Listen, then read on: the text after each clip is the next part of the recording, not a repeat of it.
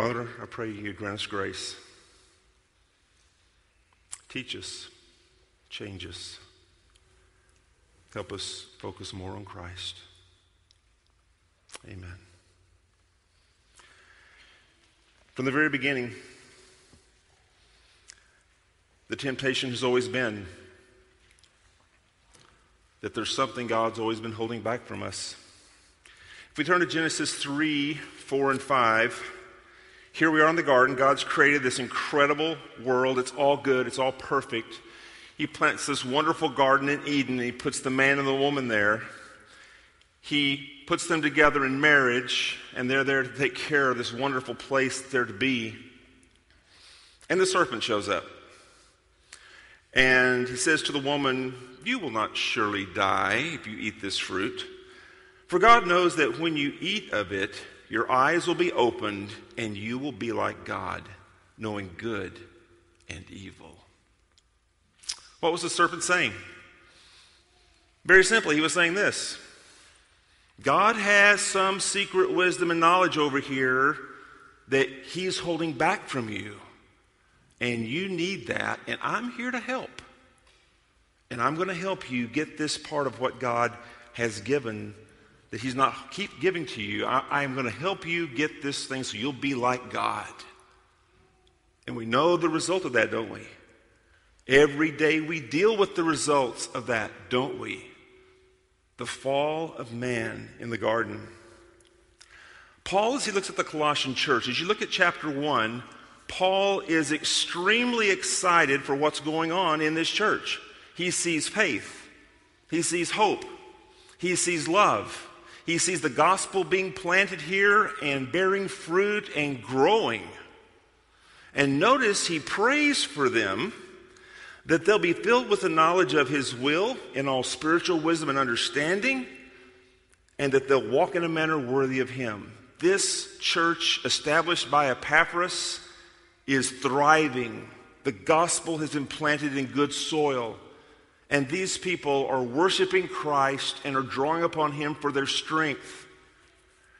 And then he spends a whole part of the first chapter talking about the glory of Christ and how amazing He is, that He's the creator of the universe and that He is the head of the body, the church. And everything in this universe is held together by Him.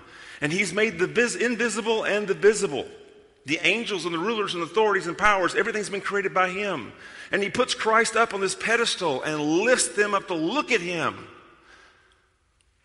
And then he talks about what Christ has done, that Christ has taken them from the dominion of darkness and brought them into the kingdom of the Son he loves. And that he has made them who were once aliens now in relationship with Christ. And Paul tells them, My ministry is to what?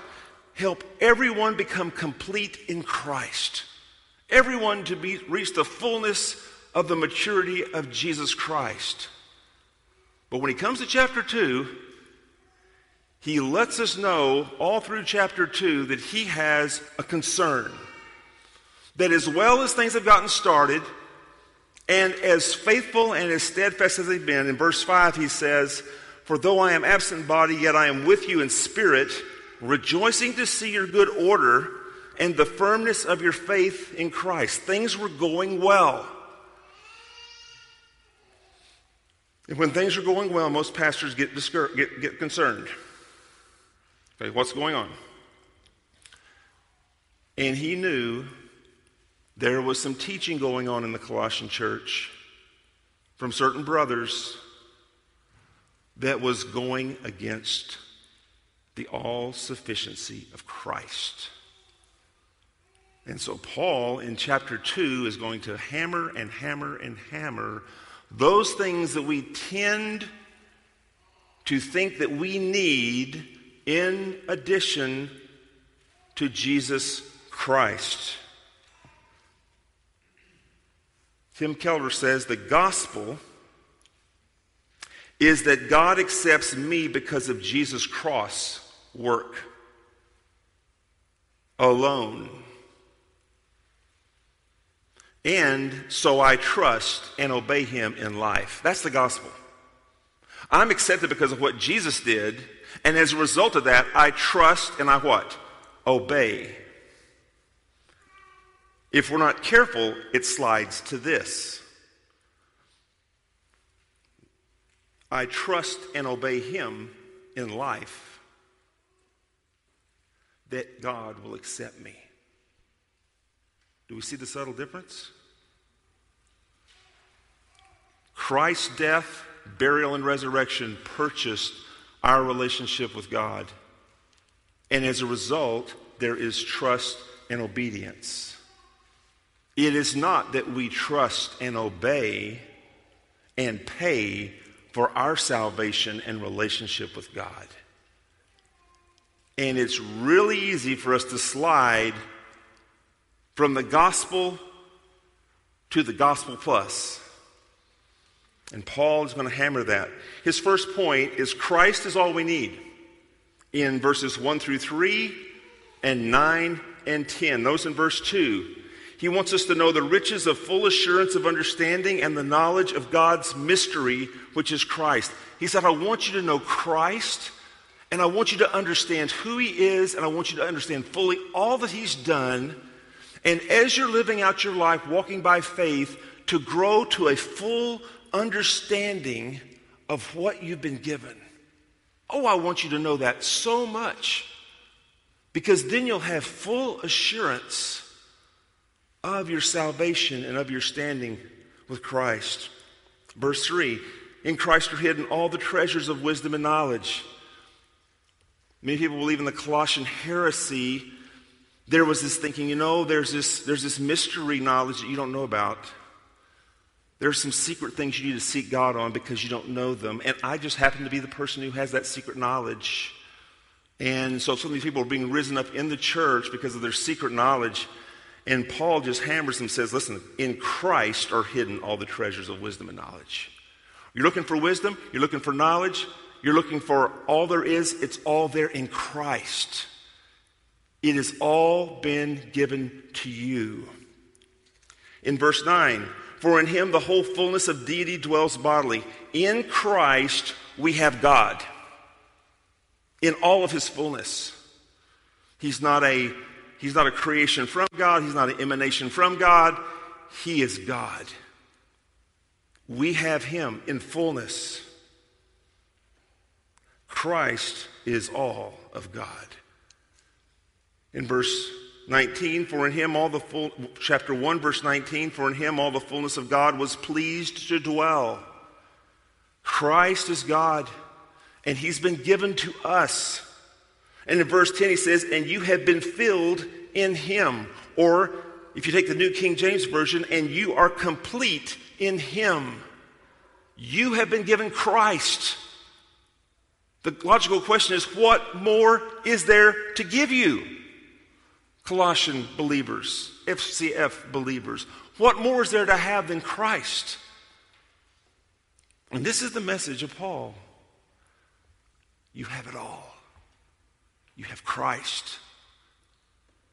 There is nothing else you need.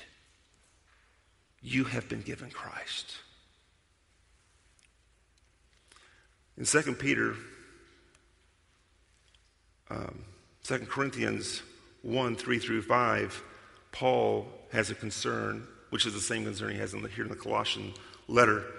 He says, But I am afraid, this is 2 Corinthians 11 3 through 5. I am afraid that as the serpent deceived Eve by his cunning, your thoughts will be led astray from the sincere and pure devotion to Christ. What's the goal of this message? That you'll have sincere devotion, pure devotion to Christ and to nothing else. For if someone comes and proclaims another Jesus, that the one he, we proclaim, or if you receive a different spirit from the one you received, or if you receive a different gospel from the one you received, you put up with it readily enough. In other words, Corinthians, somebody can come along and give a different gospel or a different Jesus, and you're just fine with it. There's not a problem. You just roll with the punches.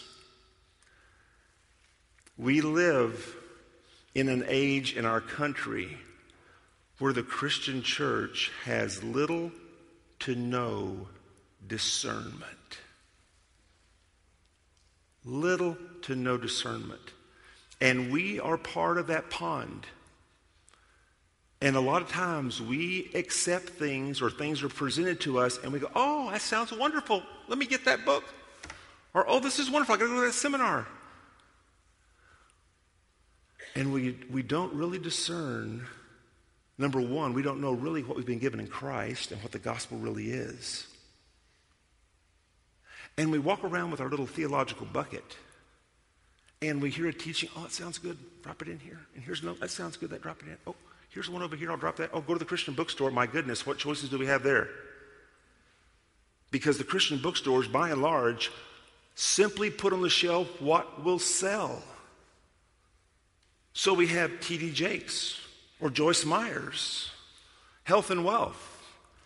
Uh, we have all these things. Oh, that, that sounds good. I like that. Or Norman Vincent Peale, you know, Robert Schuller, Positive Thinking. Oh, I need some of that. That sounds good and we just have our pail just full of stuff, not realizing that a lot of this stuff undercuts Christ, undercuts the gospel that we have been given.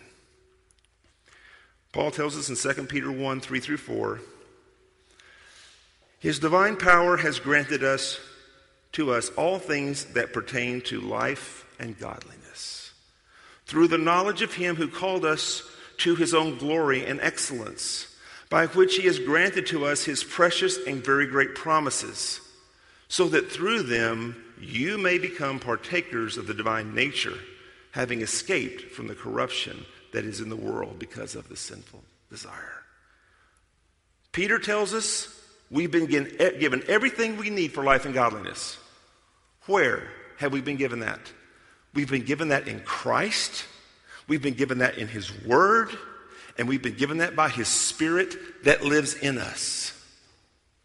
There is nothing outside of those that we, there's anything that we need outside of those the Word, the Spirit, and Christ Himself and what He's done for us. And He says, through knowledge of Him, and you're going to hear that a lot the knowledge of Christ.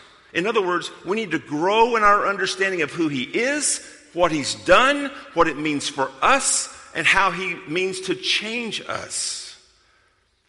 Who called us to his own glory and excellence, and he granted us his precious and very great promises, that through them you may become partakers of the divine nature, that you can partake of the Spirit, that you can live your life in the power of the Spirit and that you can escape the corruption of this sinful world.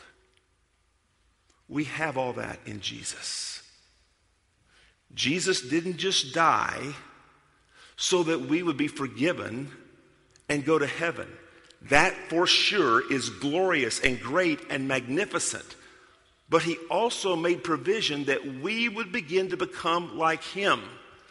And he gave us his spirit and he gave us his word and He gave us His promises, and the rest of our life is to be taking off the old ideas and words and thoughts and motives and putting on godly words and thoughts and motives and works. That's what we've been called to do. And Paul says we have all that we need. We do not need a second blessing, a second work of grace, mystical encounters where we get some secret secret word from God, extra man made laws to keep, harsh treatment of the body, emotional impressions, visions from angels, secret wisdom. What more do we need than Christ? What more do we need than Christ? So, Paul's, Paul's first point is all we need is Christ.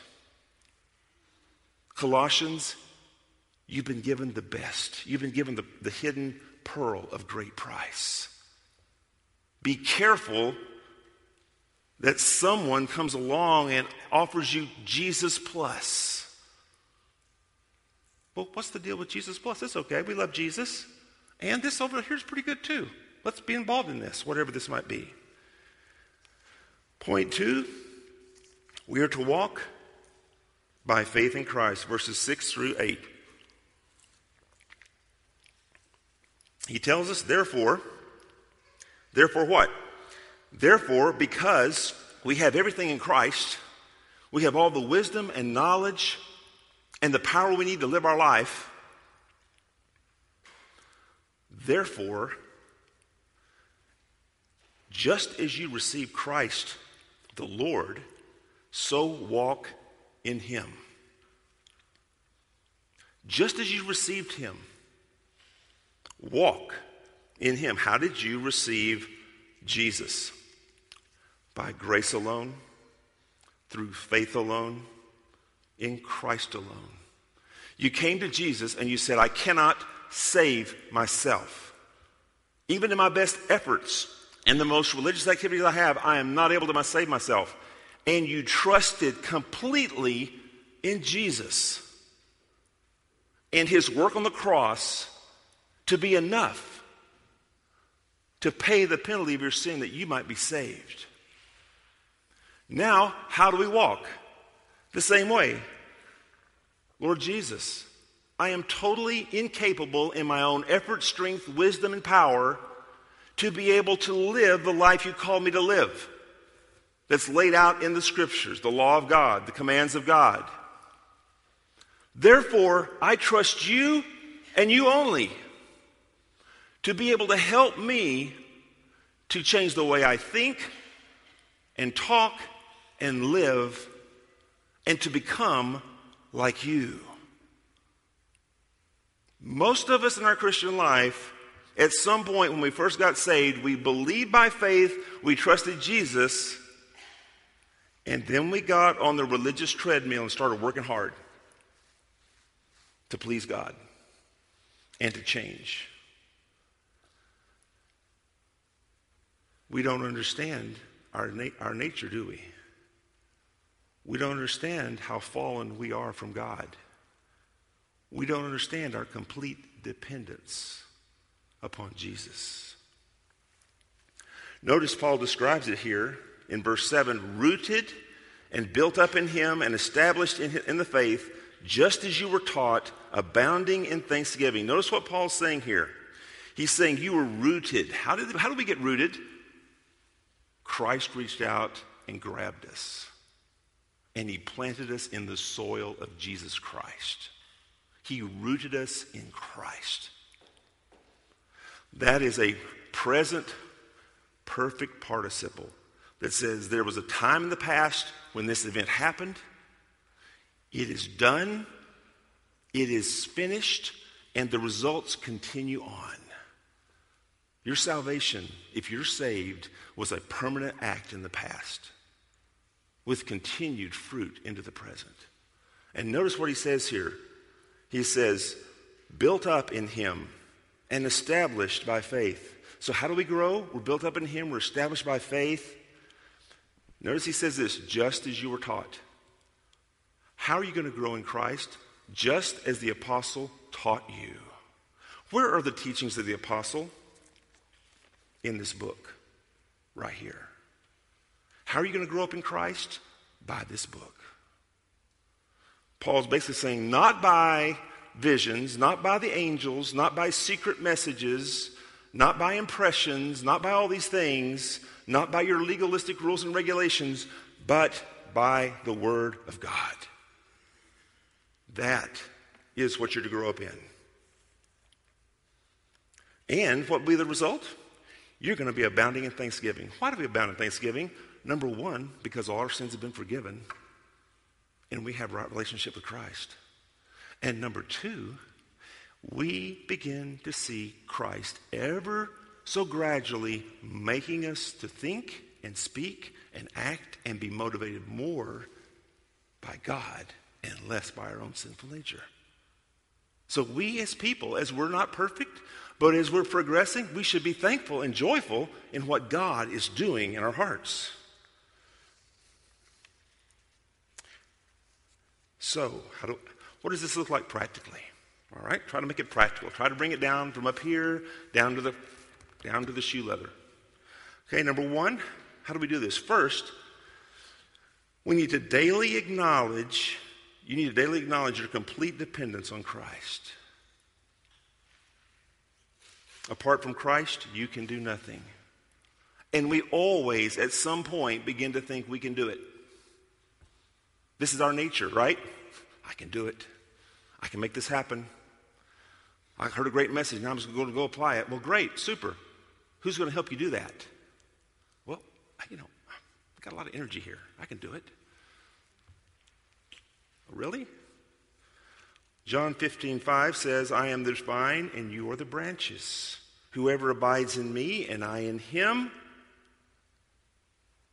he it is that will bear much fruit. Apart from me, you can do some things. No. Apart from me, you can do what? Nothing. Or, or uh, Psalm 127 1. Unless the Lord builds the house, those who build it labor in vain. Are you building your Christian life in your own efforts? One way to test that is how much are you praying and asking God to help you? How much are you praying and saying, God, I can't do this without your help? I can't overcome this sin of laziness or this, or this sin of being critical or this sin of, you know, um, lust or whatever it is. You will not conquer any of those sins in your own energy. I'll say that again. You will conquer none of those sins in your own strength. I don't care if you have 500 accountability partners who are calling you five seconds a day. That's a great plan. The problem is, if that accountability partner is not pointing you back to Jesus, it's just a great little plan, isn't it? And it has no power to change your heart. Christ is the only one who can change our heart. So, first, daily hourly, we need to acknowledge that apart from Jesus' help, we're not going to change one bit. Point two, we need to renew our mind in God's Word. A lot of, we all have, as I guess Zig Ziglar would say, stinking thinking. It's more unbiblical thinking. We have ideas that we think are right, and only when we bathe our mind in the Word of God do we begin to get those ideas out and put in biblical thoughts. So in Romans 12, 2, do not be conformed to this world, but be transformed by the renewing of your mind, that by testing you may discern what is the will of God, what is good and acceptable and perfect. So, first, dependence. Father, I need you. I need you to help me to be in your word. I need you to help me to pray. I need you to help me to love my wife. I need you to help me to love my kids. I need you to help me to work hard this day. I need you to help me to not worry. I need you to help me to not lust. I need you to help me to not be lazy. I need you to help me quit being critical of my brothers and sisters in Christ. I need you to help me to quit being unloving. I need your help. Only you and by your power can I, can I receive that help. And then, secondly, reading and saturating ourselves in the Word so that our mind is beginning to change and think God's thoughts after Him. Three, trust Christ to begin changing your daily life to please Him. Hebrews 4 15 and 16. For we do not have the high priest who is unable to sympathize with our weaknesses. Jesus understands our sin better than anyone else does even though he never sinned. He understands the temptations that you face.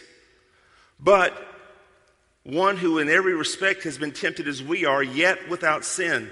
Let us then, with confidence, draw near to the throne of grace that we may receive mercy and find grace to help in time of need. How many of y'all think that means when I have a crisis, I need to go to Hebrews 4? If I got a really bad situation, you know, I'm getting ready to have my house foreclosed or I'm losing my job. I'm going to go to Hebrews 4 and I'm going to go in a time of need. How do you define a time of need?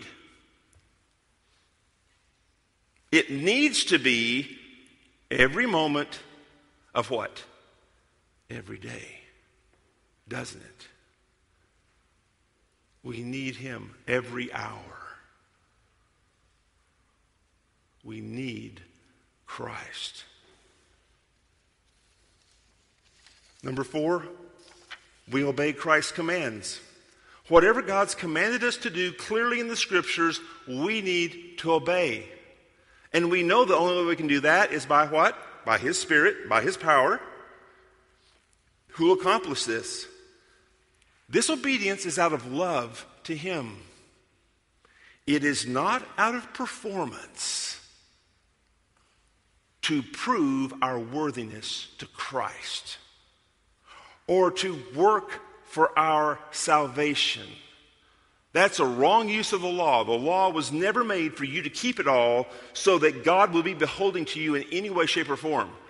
God is not beholding to you at all because you can't even get close to living out the law the way He requires.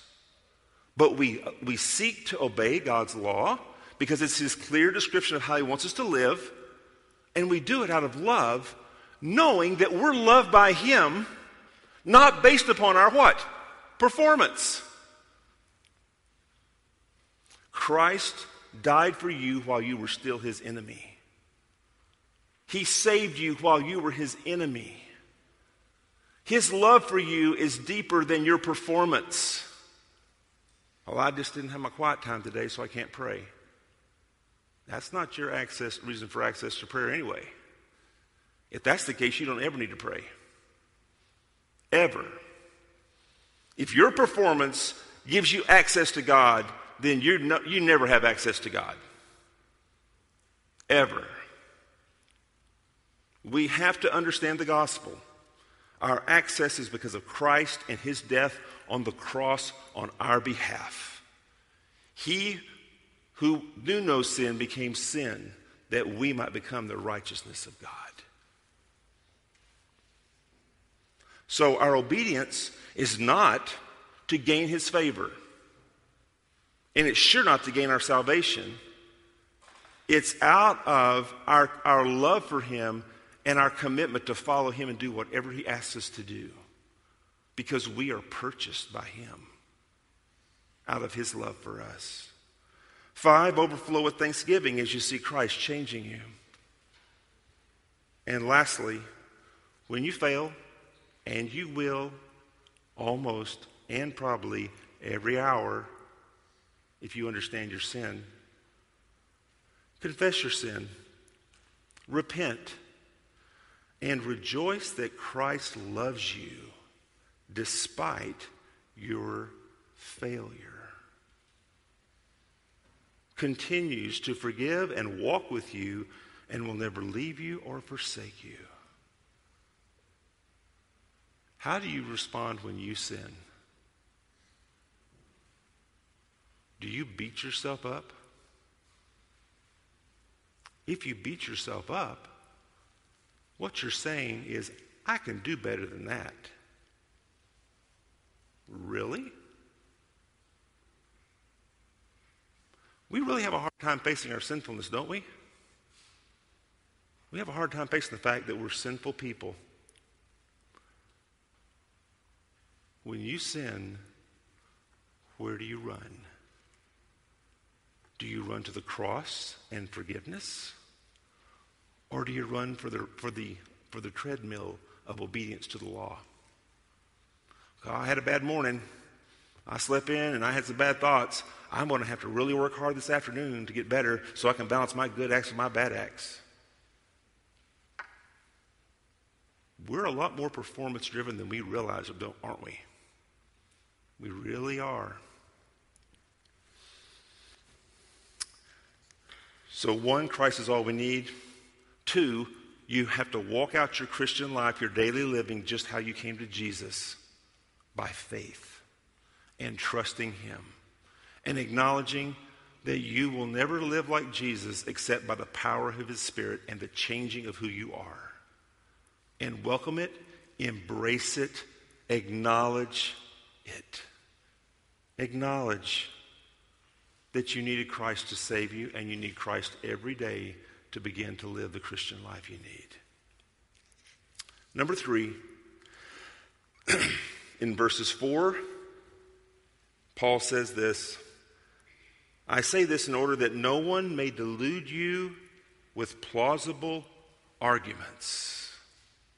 I'm trying to tell you how great Jesus is, because people are going to come in and give you some really great sounding arguments, and if you're not careful, you're going to be deluded. You're going to be taken away from sincere devotion to Christ, and you're going to be committed to something else. We're going to mix Christ with something else. It's like having a wonderful glass of iced tea that has rich flavor, and you go outside and you set it on the, on the picnic table, and you run inside and forget about it for 15, 20 minutes. And you come back outside, and the ice cubes have all melted, and there we have it. Tastes kind of like tea, but it tastes a lot like water. When we start adding something to Jesus, Jesus gets diluted. The gospel gets diluted. And with it goes the power of Christ to change our lives. Remember the commandment in Exodus you shall have no other gods before me, in front of me, beside me, behind me, around me, near me, no other gods. Paul's ministry is laser focused on one person, the Lord Jesus Christ. And he's going to give us a warning here in chapter 2 of several things that we're going to be tempted to bring up alongside Jesus to make us have a better Christian life. One of them is human philosophy, another one is legalism. Another one is mysticism. And another one is asceticism. Human philosophy is this it's just simply man's way of living life. And the church has borrowed from the world in so many ways. We got this idea, you know, business is so successful at what they do, we should make the church a business. And the pastor should be the CEO. And we and the gospel should be a product we give out to people. And we need to find out what people like so we can produce a product that they're going to they're going to embrace. And so we'll go door to door and talk to people, what do you want in a church? And they'll tell us what they want in a church, and we'll go back and build that church and give it to them. And surprise, surprise, the church is full of people. What a great deal. What have we done? We've taken the idea of the church of Jesus Christ and we've merged it with corporate America. Bad idea. Or the same thing. Guess what? That product's not selling in the business world. What do we have to do? We have to change it to where the people want to buy it. Well, they're not buying the gospel because, hey, it's kind of harsh. God judges, He's going to send people to hell, and you're sinful and can't help yourself. Those aren't good messages. So we need to do what? We need to kind of tone that stuff down over here about sin and God's judgment. And let's just talk about how God loves you and He's just going to bless you. Great plan? Super. So we merge the world's idea of marketing with the gospel, and guess what we get? A bunch of false converts. Or let's go to counseling. Well, people don't believe the Bible, so if we use the Bible for our basis for counseling, they're not going to believe us, but they sure believe Freud and some of these guys and some of this other secular psychology stuff. So let's blend secular psychology with biblical counseling and wed it all together like this, and we got the best of both worlds. How's that working for you? It's not working too well. So that's human philosophy. So if we're not feeling like we're doing a good enough job in our Christian life, let's, let's become a little more legalistic. We see this in, in verse 16, where we're saying, Therefore, Paul says, Therefore, let no one pass judgment on you in questions of food and drink or with regard to a festival or a new moon or a Sabbath. So in the Colossian church, there were people saying, hey, you're not keeping the Jewish ceremonial law over here. You need to be doing that. It's Christ plus Judaism. Paul goes on a rampage in Galatians about trying to say you had to be circumcised and also trust Jesus. He went nuts when you read those ch- six chapters of Galatians. He is livid about putting those two together.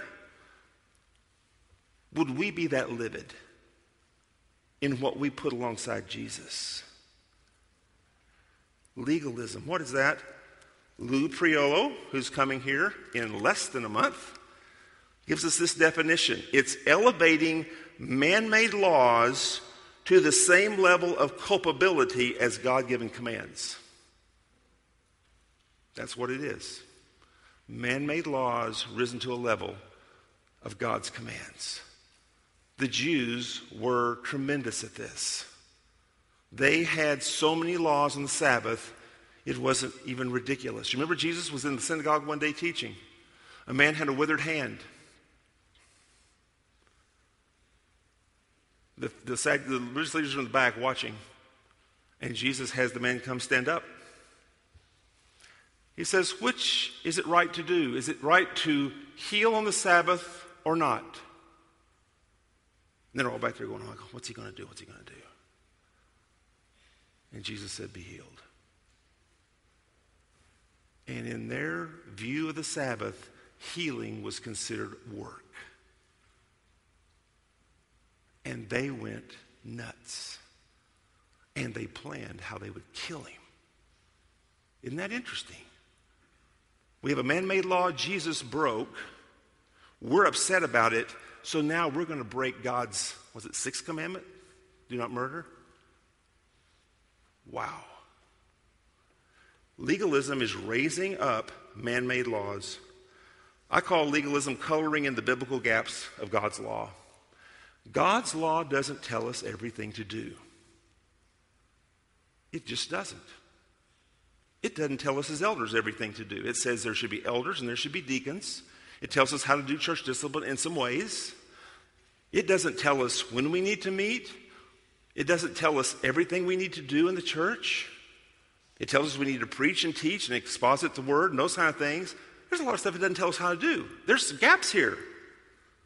And we as elders under the direction of God's word and wisdom, come up with the best plan we can to carry that out. But legalism is I'm going to color in what it needs to be, and I'm going to make sure that not only do I keep those rules, but so is everybody else.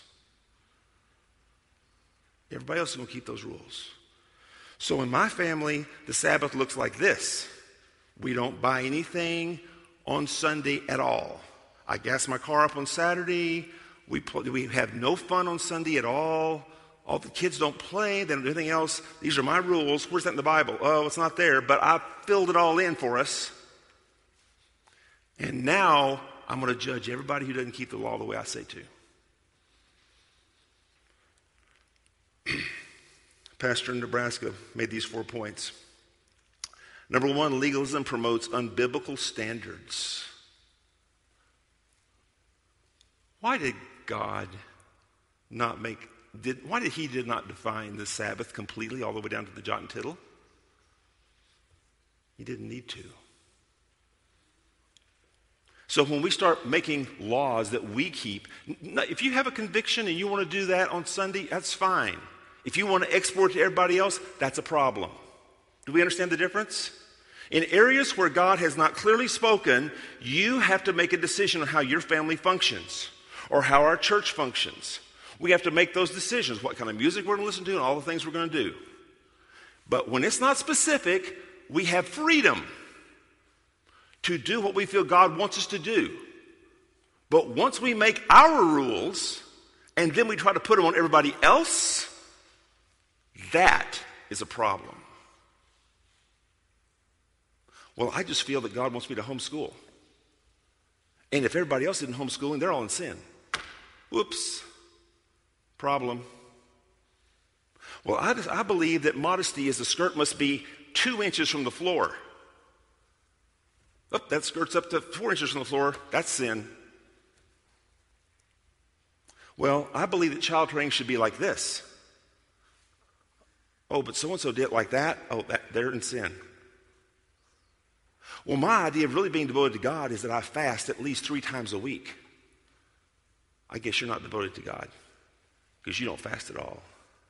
You see how that goes? Nothing wrong with having personal convictions in an area God has not clearly spoken on. But once we start exporting it as thus saith the Lord, we're adding to the word of God. So it depends. What do you eat? What you drink? What do you do on Sundays? What do you wear? How you train your children? How you educate your children? You name it. There's a whole, there's a whole zone of things everywhere of how you have to learn to live. That God doesn't, doesn't, He doesn't just give us all the, I mean, elders, we would love it if He would tell us everything we need to do in certain areas, right? I mean, I would, please tell me how we need to deal with this situation.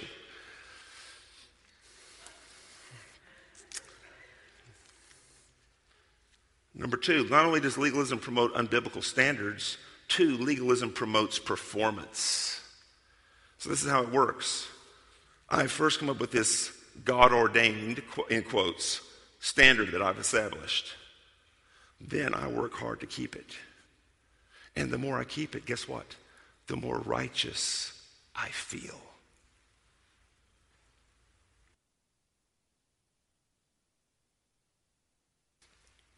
Is it God's word? Nope.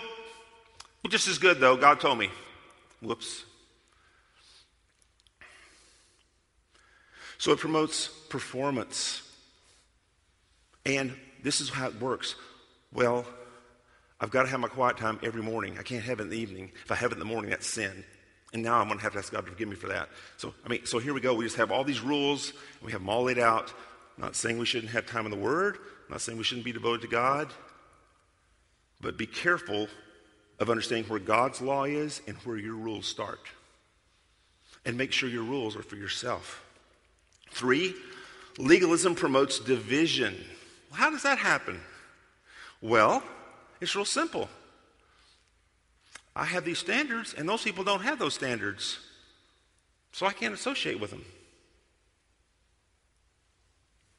But they're not even Christians. I know, but I'm not going to associate them with them anyway.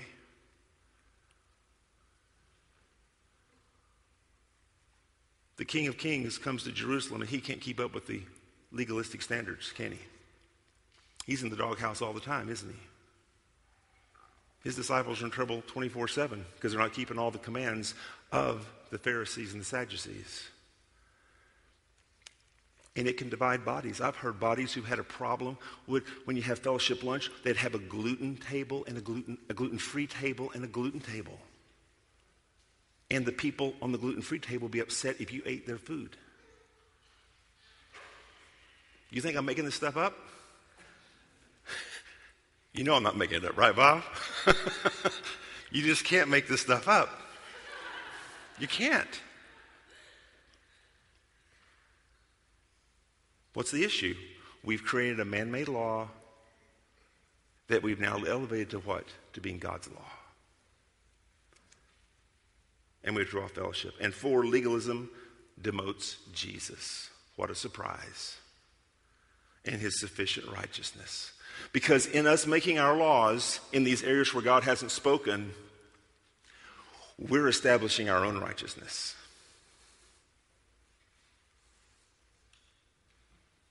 Therefore, I don't need Jesus' righteousness. Therefore, I don't need Jesus to help me in my daily life because guess what? I've created my own set of rules and I'm keeping them pretty good. Because you know what I'm so good at? I make the rules I know I can keep. That's smart, isn't it? That's the way to do it. Don't make rules you can't keep. So I'm going to eat three meals a day. Got that one down. I'm going to sleep at least eight hours a day. Got that one down. this is legalism. This is what it is.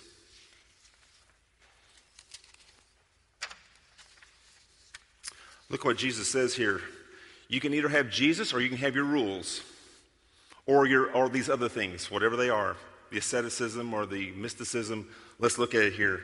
Colossians 2 8. See to it that no one takes you captive by philosophy and empty deceit, according to human tradition, according to the elementary spirits of the world, and not according to Christ. You can have this over here, or you can have what? Christ. 2 16 and 17. Therefore, do not let one pass judgment on you in questions of food or drink, or with regard to a festival, or a new moon, or a Sabbath. These are a shadow of the things to come, but the substance belongs to Christ.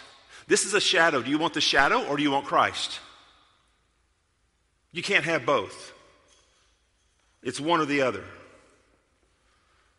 2 18 and 19. Let no one disqualify you, insisting on asceticism and worship of angels and going on in detail about visions and puffed up without reason by their sensuous mind and not holding fast to the head, from whom the whole body, nourished and knit together through its joints and ligaments, grows with a, with a growth that is from God. Are we going to do this or are we going to do Christ? Colossians 2 20 through 22. If with Christ you died to the elementary principles of the world, as if you were still alive in the world, do you submit to, do not handle, do not taste, do not touch? Referring to those things that the law perish with use, according to human principles. You died with Christ. Are you now going to follow these man made rules? This is what Paul's asking. All chapter 2, Paul's saying, listen, you've got Jesus. You've got all you need. Don't get drugged down over here into this and water down who Jesus is. Legalism, one pastor said, is a dangerous system. In it, the sheep are hurt.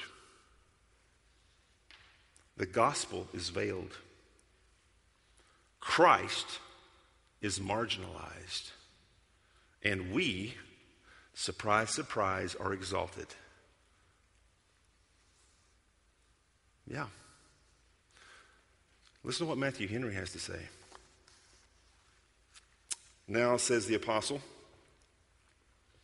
he who censures and condemns his brother for not agreeing with him in those things which the law of God has left indifferent. So, what's he saying? You're judging somebody in an area that God's word hasn't even spoken to. Thereby, what does he do? He censures and condemns the law. Well, how does he do that? How does he condemn God's law when he condemns somebody who's doing what they're not even disobeying God's law, but they're not disobeying his little rules that, are, that he has set up? As if it had done ill in leaving them indifferent.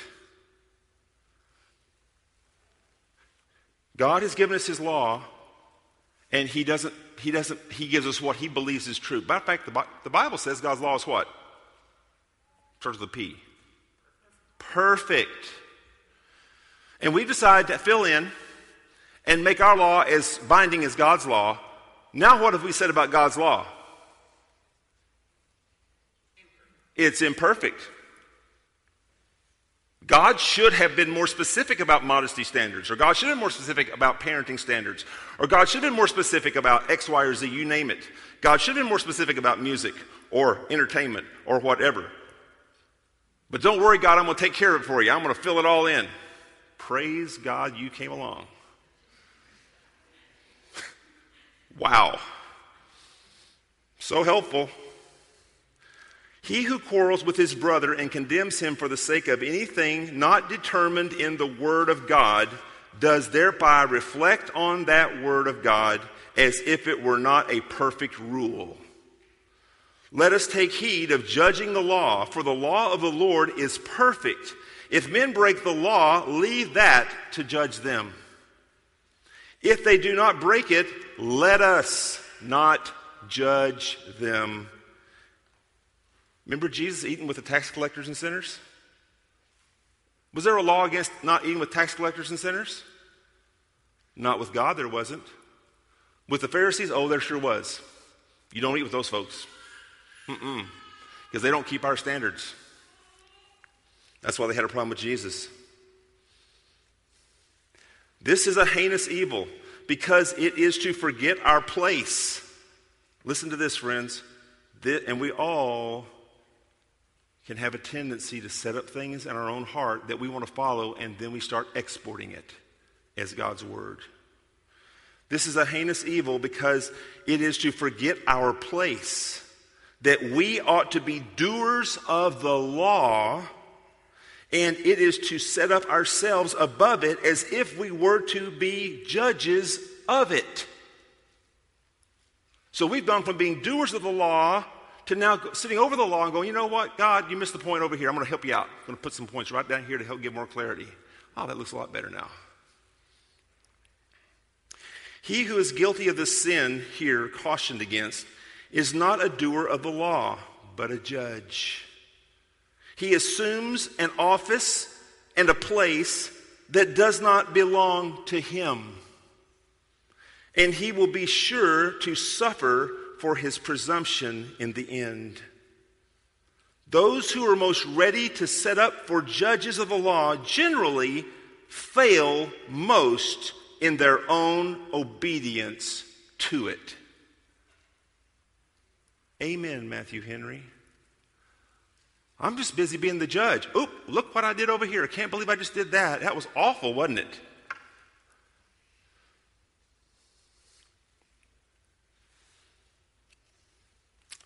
Legalism.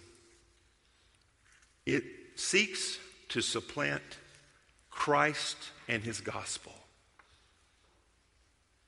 And a lot of us are tangled up in it and don't even realize it. We need to think about it and be thoughtful about it. And be careful when people come to us with another set of rules that we need to keep that are not in the scripture. And if we do decide that some of them are good, then we apply them in our own lives. But because they're not in God's word, we don't export them to other people. And we realize and keep in mind that they are not God's law. They're a suggestion from a brother or sister in Christ, and we can benefit from it. But let's be careful we don't raise it up to be the law of God. Okay, so we've talked about human philosophy. We've talked a little bit about legalism, way too much. And now we're going to look at mysticism. What is mysticism? Mysticism, this is what Paul's hammering at here with this whole thing of, of uh, understanding the knowledge of God and having the treasures of wisdom and knowledge. In the Colossian church, there was this thing that people were hearing some things from God that other people didn't have. And so they had this secret knowledge. Well, once you get secret knowledge, guess what? You become, your status rises in the church, and so does your authority. It's kind of like in the charismatic church. If you can speak in tongues and heal people, your status is way up here now. You're a leader, you got authority, right? Mysticism is a supposed encounter with the spiritual world through visions or voices or angels. It's a supposed additional revelation to certain members of the body. And this revelation usually, surprise, surprise, happens in areas where God, God has not spoken. Okay?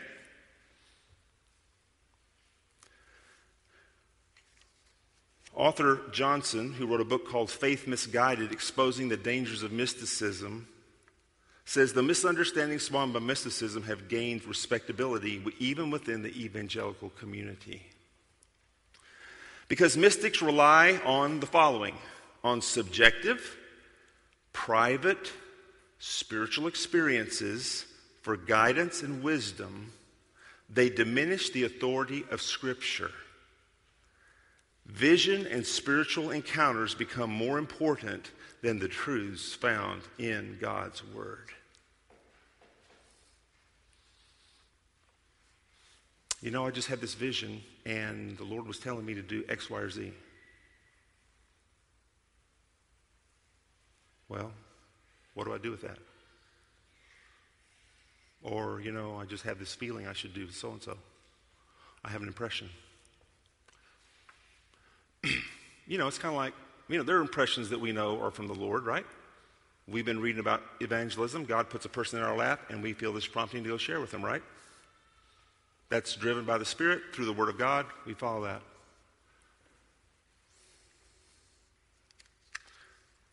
Where this gets dangerous is in situations where, you know, we're telling people how to live their life or what they need to do uh, based upon impressions that we have. Okay? Um, Martin Luther said, For feelings come and feelings go, and feelings are deceiving. My warrant is the Word of God, naught else is worth believing. For direction in our life, friends, we've been given the Word, we've been given godly counsel, and we've been, we've been called to make a decision based upon that. And we're going to probably have a series on discerning God's will down the road. What does J.I. Packer say in the book Knowing God? The idea of a life in which the inward voice of the Spirit decides and directs everything sounds most attractive, for it seems to exalt the Spirit's ministry and to promise the closest intimacy with God. But in practice, this quest for super spirituality leads only to frantic bewilderment or lunacy.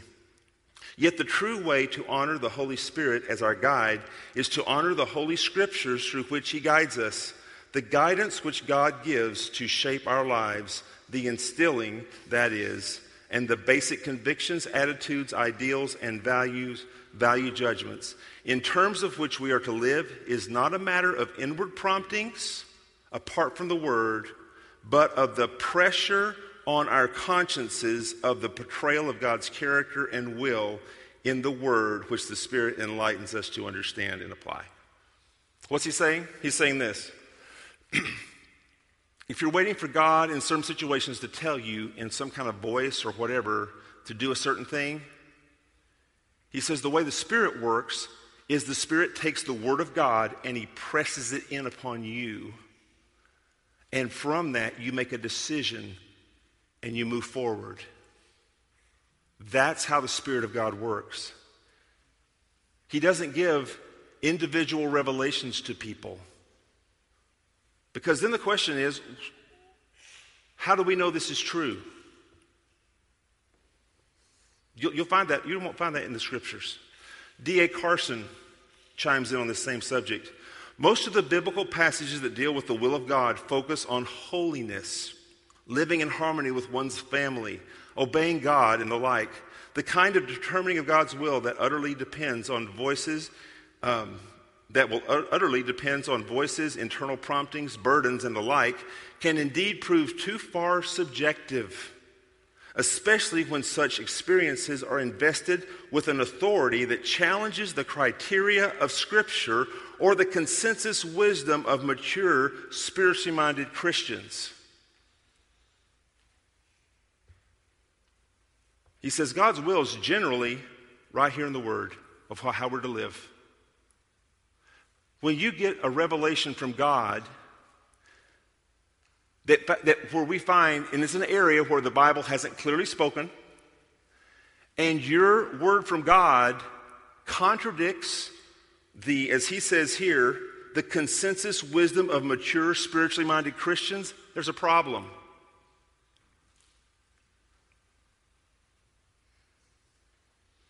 Number one, we don't know what the source of your impression is and nor will we ever know. We'll never know that. It's an impression. I feel impressed to go to Fredericksburg today. Was that because I ate a hamburger? What, what was the impression there? I mean, I had an impression I need to do X. I've had impressions I've followed, they didn't turn out too well sometimes. Have you ever had that experience? Yeah. yeah, we've had some of those. Don't, I sure don't want to call them as divine, do I? It's an impression. We all have them. We all have feelings we should do X, Y, or Z. That's why we want to make sure the Word of God bears in upon us and helps us keep in balance these things, right? John MacArthur has a few things to say about this. Scripture never commands us to tune in to any inner voice. We're commanded to study and meditate on Scripture. We're instructed to cultivate wisdom and discernment. We're told to, t- to walk wisely and make the most of our time. We're ordered to be obedient to God's commands. But we are never encouraged to listen for inner promptings. On the contrary, we are warned that our hearts are so deceitful and de- desperately wicked that we cannot understand them. Surely this should make us very reluctant to heed promptings and messages that arise from within ourselves. Those willing to heed inner voices and mental impressions may be listening to the lies of a deceitful heart, the fantasies of an overactive imagination, or even the voice of a demon. Once objective criteria are cast aside, which would be what? The Word of God. There is no way to know the difference between truth and falsehood. Those who follow subjective impressions are, by definition, undiscerning. This was a problem in the Colossian church that Paul feared. Paul feared instead of trusting the wisdom that was in the scriptures about Jesus Christ and being led along by the Spirit as He enlightened them on what God had shown them about Jesus, they were going to look over here and look over there and try to find some secret knowledge or something else that would take them to a new level in their Christian life. We all want to get supercharged, don't we? We all want to move faster down the road towards spirituality, don't we? We sure do. We've been given what? The Word and the Spirit. And where the Word has not spoken, we use the wisdom He's given us and the counsel of brothers and sisters, and then we make the choice that best fits with what we believe to be a wise decision. And that's the way we operate. So, mysticism, mysticism, legalism, it just, it just and, and uh, human philosophy just take away from Christ and the focus on Him. Instead of looking for these things, we should be looking on knowing Christ and following Him and being hard after Him. And finally, asceticism, a severe self discipline and avoidance of all forms of, in, of indulgence, typically of religious reasons. Think of your monks in your monasteries. Well, if I can just, if I can just take away all the joy, if I can take away all the pleasure, then I'll be more spiritual. God's given us everything for joy. He's given us food to enjoy. He's given us friends to enjoy. He's given us a church to enjoy. He's given us His creation to enjoy. God, is, God made a beautiful creation, and we're to enjoy it. We're not to enjoy sin. But asceticism is not going to take us to a new plane. Only thing that us to a new plane is Jesus Christ. And Paul finishes chapter 2 by saying, These have indeed an appearance of wisdom in promoting self made religion and asceticism and severity of the body, but they are of no value in restraining the sensual indulgence of the flesh. So, as we wrap up, let me tell you a story. Talking about William Randolph Hearst. While in his 50s, Hearst constructed a large castle in San Simeon, California. Located on a 240,000 acre ranch, the Hearst Castle was filled with art and antiques and sculptures and tapestries from all around the world. With a net worth of over 400 million in today's dollars, Hearst had no problem with a decorating budget. But he didn't view art just as an investment. He was a passionate collector of diverse tastes. As he amassed literally hundreds of pieces, he built two warehouses, one on the East Coast and one near Los Angeles. And there his staff cataloged and stored millions of dollars worth of art representing many cultures and time periods and styles. And he made do- donations of priceless works to museums and galleries around the world. But his first love was acquisitions. The thrill of seeing a work of art, locating it, and negotiating its purchase to add to his collection really gave him a thrill. So one day, while reading in the issue of Creative Arts magazine, he saw a color reproduction of a beautiful painting by an obscure artist. Hearst was fascinated by the technique and style and use of color. He called his agent in New York City and asked him to track it down. The agent spoke with all of his contacts at various galleries around the country and came up empty handed. Hearst instructed him to continue his search until the painting was found. The agent traveled to Chicago, Toronto, Washington, D.C., Buenos Aires and Los Angeles, following leads and tracking down clues. After several months, the agent was forced to report to Hearst that despite his best efforts, the painting could not be located. Hearst was furious and fired him on the spot. He then hired a detective agency and told them to pick up where his agent had left off with the simple instruction find the painting. The agency searched for months and enlisted the services of art agents in London, Paris, Lisbon, Prague, and Oslo. Galleries and storerooms were, were scoured, to, but with no avail. They could not find this painting. William Randolph Hearst was not a man who tolerated incompetence, and so he fired the agency and hired one of its detectives, put him on the personal payroll, and sent him out insisting that he find the piece of art. Three more months passed. By now, Hearst had spent over $100,000 and nearly two years on the search. Finally, one night, he received a call from the detective. He had news and wanted to speak to Hearst privately. Two hours later, this detective was shown into the massive study at the castle. He sat and waited for several minutes until Hearst arrived. The detective outlined the steps he had taken leading up to his discovery, but warned, Got some good news and some bad news. He said, Mr. Hearst, I found the piece, and it is in excellent condition. And Hearst replied, Then what could possibly be the bad news? The detective paused. Well, sir, um, it was in your own warehouse in Santa Monica. You bought it several years ago.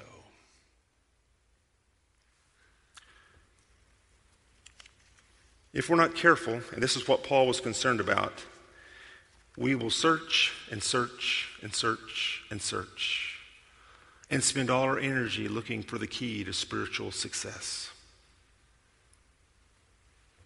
when we've been given it in Jesus Christ.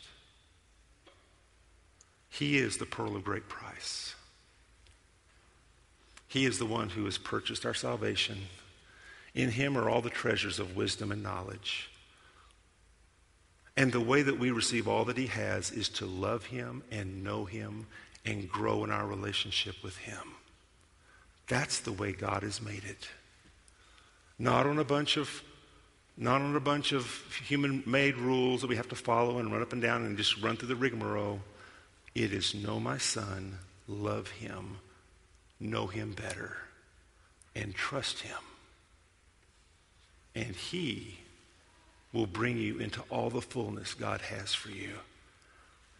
If you're here and you think you know Jesus, then trust him. Pray to him and asking for the grace to live the life. If in the end you see no progress in your life, no progress whatsoever in growing in grace and holiness toward Christ, there's a good chance you don't know him. Because if you are a Christian and the Spirit of God lives in you, you will begin to change. May it be ever so slowly. That will be the case. Father, we come before you and we thank you for Christ. We thank you that you have given us everything we need for life and godliness because you've given us Jesus. Father, we pray that instead of creating new rules and regulations and man made rules and listening for voices and signs and other kinds of foolishness, that we would love your word and that we would seek to know Christ better and that we would enjoy fellowship with him and that we would seek to follow him with all of our heart depending all the time on Him to guide us to that path.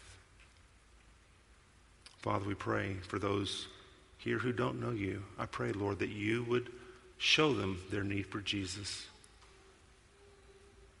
Not just for man made religion, but for Jesus.